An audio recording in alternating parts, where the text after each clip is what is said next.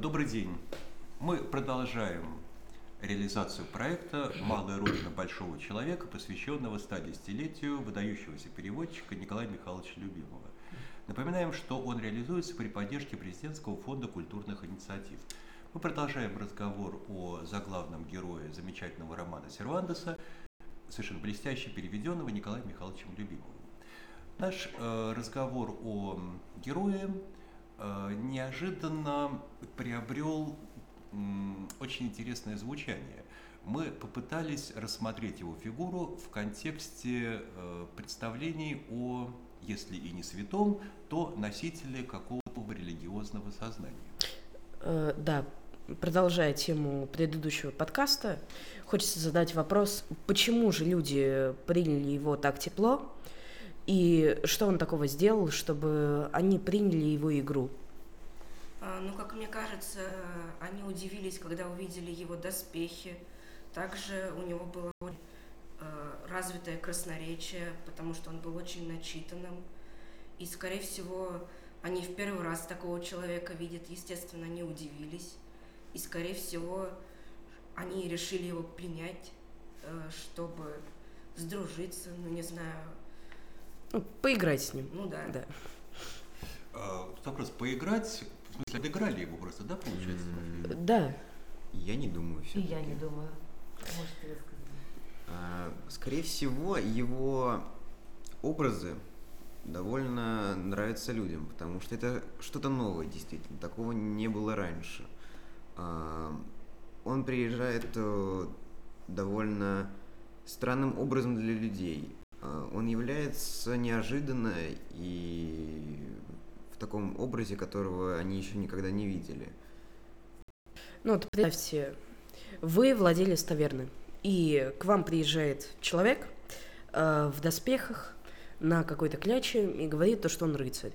Хотя, ну, на рыцаря он не очень сильно похож. Ну, что вы подумаете? Умалишенный человек. И, наверное, решите ему подыграть, если вы добрый, да. а, но при этом вы в глубине души будете понимать то, что, ну, жалко его у него смешалась э, реальность с э, этими романами, и его жалко, потому что он никогда не сможет э, сделать тот мир, который он хочет. И его попытки, они тщетны, но вы, вы все же пытаетесь хоть как-то ему помочь. Ну и еще есть один вопрос – обратите внимание, таверна, жалкая, затрапезная, грязная, где наверняка приходили люди, которые грубо разговаривали, требовали, стучали кружками, а, может быть, выражались как-то некрасиво. И вдруг приходит человек с литературным, четким, красивым, выстроенным языком, с пафосными фразами, с очень учтивыми, с комплиментами для дам, которые даже удивлены были тому, что он такие комплименты им говорит, и вообще просто красивые слова. И видно, что человек бесхитростный, свято верящий в то, что он говорит. Самая главная ключевая фраза здесь, на мой взгляд, бесхитростный. И это тоже поражает и удивляет, что приехал, они понимают, что приехал чистый родник. Вот. Из этого родника можно напиться чистой водицы. Вот мне так это представляется. Я думаю, что есть еще один момент. Работает в сознании людей всегда э, живет убеждение, что в прошлом все было лучше. И Дон Кихот, он как будто бы приехал оттуда, из прошлого, с э, утраченными какими-то идеалами, с э, той формой жизни, о которой все грезят. Я просто сейчас вспомнил эпизод, который недавно произошел, когда сборная по хоккею на чемпионате мира переоделась в форму э, сборной по хоккею Союза Советских Социалистических Республик. Причем позиционировалось так, что мы сейчас всех, так сказать, порвем, подобно тому, как э, это делала сборная СССР на действительно подобного рода турнирах. Они не выиграли, это понятно, но вышли очень эффектно, да, и принимали их очень здорово и говорят об этом.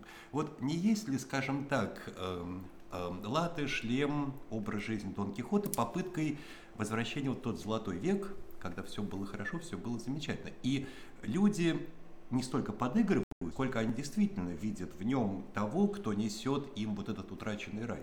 А, да, очень хорошее сравнение. Ну, лично я не считаю то, что вот эти вот хоккеисты, которые выехали в форме СССР. СССР, они, мне кажется, не умалишенные.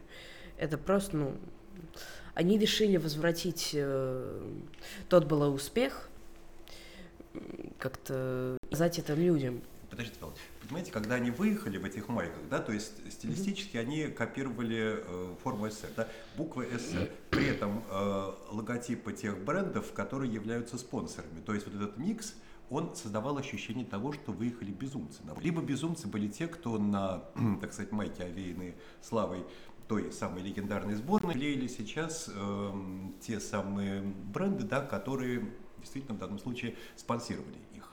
Это очень похоже было на какое-то такое полубезумие. Ну да, это смешивать нельзя. Либо ты э, полностью совпадаешь э, с образом СССР, И играешь так, Да, как играли тогда. да. да. а, либо ты полностью, ну, такой, как ты есть Мгм. сейчас. Если это смешать, то, ну, ты правда создашь впечатление умного человека. А Дон Кихот смешивает? Наверное, нет. Он, но он больше склонен к одной стороне. Да, он больше склонен к одной стороне, но все-таки в нынешних реалиях никаких э, ну, драконов хоть и не было и сейчас, нет.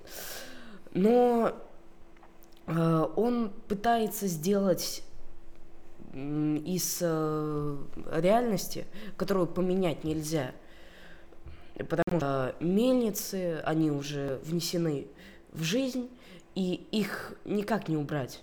Таверны тоже, ну, замки ты строишь. И вот это получается тоже смесь, но сам Дон Кихот это не смешивает. Смешивается он и другие люди. Ну, из чего мы делаем вывод, что Дон Кихот не, не, не, не умалишенный, не сумасшедший. И стойко и мужественно отстаивает то, во что свято верит. Да. И пытается сделать так, чтобы это было не смешно, а, ну, все-таки склонить все к одной стороне, склонить все к рыцарству, отстроить замки, вернуть драконов и так далее. Которых надо победить, да? Да. Но Да. тогда разговор о драконах мы продолжим с вами в следующем подкасте. Да. Сейчас мы благодарим наших слушателей. Э, С вами были Игорь. Владимир, Прохор. Тимофей. Владислава. Всего доброго. до свидания. До свидания.